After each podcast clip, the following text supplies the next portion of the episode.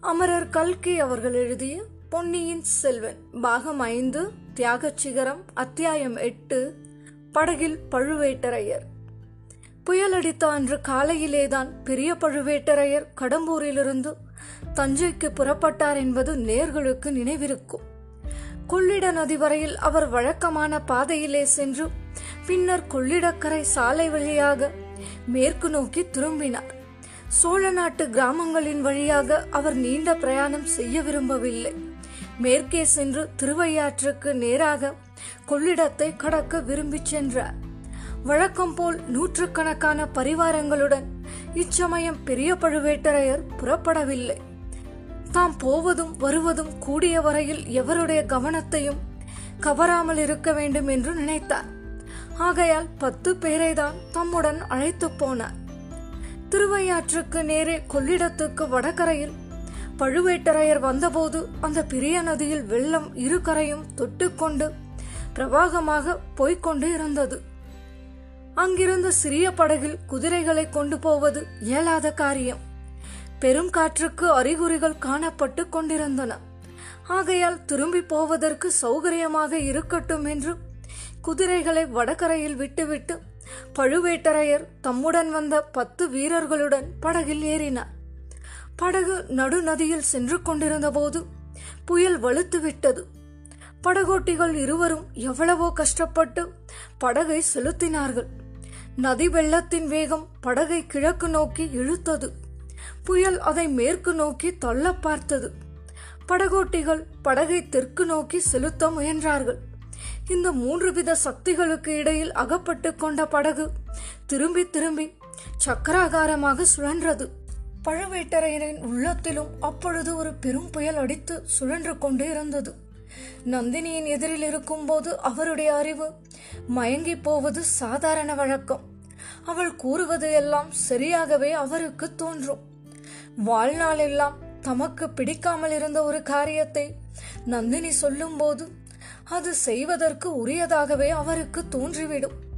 ஏதேனும் மனதில் சிறிது சந்தேகம் இருந்தாலும் அவருடைய வாய் சரி சரி அப்படியே செய்வோம் என்று கூறிவிடும். சொல்லிய பிறகு வாக்கு தவறி எதுவும் செய்வதற்கு அவர் விரும்புவது இல்லை.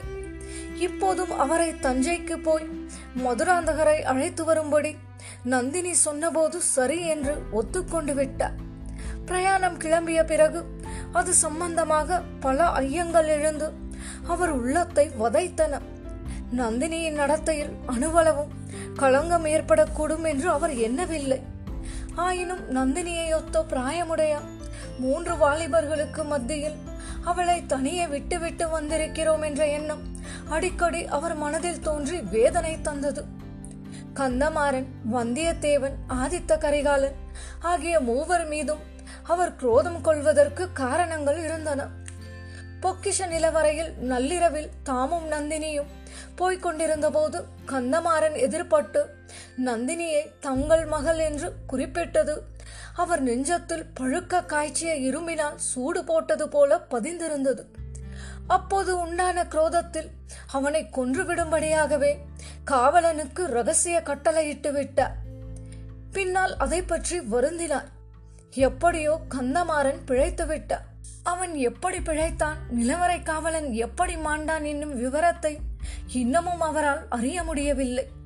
அதற்கு பிறகு கந்தமாறன் தம் அரண்மனையிலேயே சில நாள் இருந்ததையும் நந்தினி அவனுக்கு சிரத்தையுடன் பணிவிடை செய்ததையும் அவரால் மறக்க முடியவில்லை. பிறகு வந்தியத்தேவனும் கடம்பூரில் இருக்கிறார் முதன் முதலில் அந்த அதிக பிரசங்கி வாலிபனை பார்த்ததுமே அவருக்கு அவனை பிடிக்கவில்லை. பிறகு அவன் தஞ்சாவூரில் சக்கரவர்த்தியிடம் தனியாக ஏதோ எச்சரிக்கை செய்ய விரும்பியதையும் தஞ்சை கோட்டையிலிருந்து ஒருவரும் அறியாமல் தப்பி ஓடியதையும் அறிந்தபோது அவருடைய வெறுப்பு அதிகமாயிற்று. அச்சமயம் சின்ன பழுவேட்டரையர் அவன் தப்பி சென்றதற்கு நந்தினி உதவி செய்திருக்கலாம் என்று குறிப்பாக சொன்னதையும் அவர் மறக்கவில்லை. அது ஒரு நாளும் உண்மையாக இருக்க முடியாது. ஏனெனில் அவன் குந்தவை பிராட்டிக்கும் இளவரசர் அருள்மொழிக்கும் அந்தரங்க தூதன் என்று தெரிய வந்திருக்கிறது. ஆகையால் அவனுக்கும் நந்தினிக்கும் தொடர்பு ஏதும் இருக்க முடியாது. ஆனாலும் அவனையும் நந்தினியையும் சேர்த்து எண்ணி பார்த்த போதெல்லாம் பெரிய பழுவேட்டரையரின் இரும்பு இதயத்தில் அனல் வீசிற்று. பிறகு ஆதித்த கரிகாலர் இருக்கவே இருக்கிறார். அவர் முன் ஒரு சமயம் ஒரு கோவில் பட்டரின் மகளை கல்யாணம் செய்து கொள்ள விரும்பினார் என்பதும் அவர்தான் நந்தினி என்பதும் அவர் காதுக்கு எட்டி இருந்தது. அவர்கள் இப்போது சந்தித்திருக்கிறார்கள். எதற்காக? ஒன்று நிச்சயம். ஆதித்த கரிகாலன் பெரிய முரடனாயிருக்கலாம். பெரியோர்களிடம் மரியாதை இல்லாதவனாய் இருக்கலாம். ஆனால் அவன் சோழ குலத்தில் உதித்தவன். அந்த குலத்திலே யாரும் பிறனில் விழையும் துரோகத்தை செய்தது இல்லை. கரிகாலனும் பெண்கள் விஷயமான நடத்தையில் மாசுமருவற்றவன் ஆனால் நந்தினி அவளை தாம் இவ்வளவு தூரம் நம்பி அவள் விருப்பப்படியெல்லாம் நடந்து வந்திருப்பது சரிதானா? அவளுடைய நடத்தையில் மாசு ஒன்றும் இல்லை என்பது நிச்சயமா? அவளுடைய பூர்வோத்திரமே இன்னும் அவருக்கு சரிவர தெரியாது. அவருடைய சகோதரன் காலாந்தக கண்டன் அவளை பற்றி சொல்லாமல் சொல்லி பலமுறை எச்சரித்திருக்கிறார். தம்பி கூறியதே சரியாக போய்விடுமோ? நந்தினி தம்மை வஞ்சித்து விடுவாளா? ஆகா கதைகளில் சொல்கிறார்களே. அது போன்ற வஞ்சக நெஞ்சமுள்ள ஸ்திரீகள் உண்மையிலேயே உலகத்தில் உண்டா? அவர்களில் ஒருத்தி நந்தினியா? இப்படி எண்ணிய போது பெரிய பழுவேட்டரையரின் உள்ளத்தில் குரோதக்கணல் கொழுந்து விட்டது என்றால் அதே சமயத்தில் நந்தினியின் மீது அவர் கொண்டிருந்த மோகத்தீயும் ஜுவாலை வீசியது. இவற்றினால் உண்டான வேதனையை மறைப்பதற்காக பழுவேட்டரையர் தம் தலையை ஆட்டிக்கொண்டு தொண்டையையும் கணைத்துக் கொண்டார் பத்து பேருக்கு மத்தியில் இருக்கிறோம் என்ற நினைவுதான் அவர் தமது பெரிய தொடக்கைகளினால் நெற்றியில் அடித்துக் கொள்ளாமல் தடை செய்தது.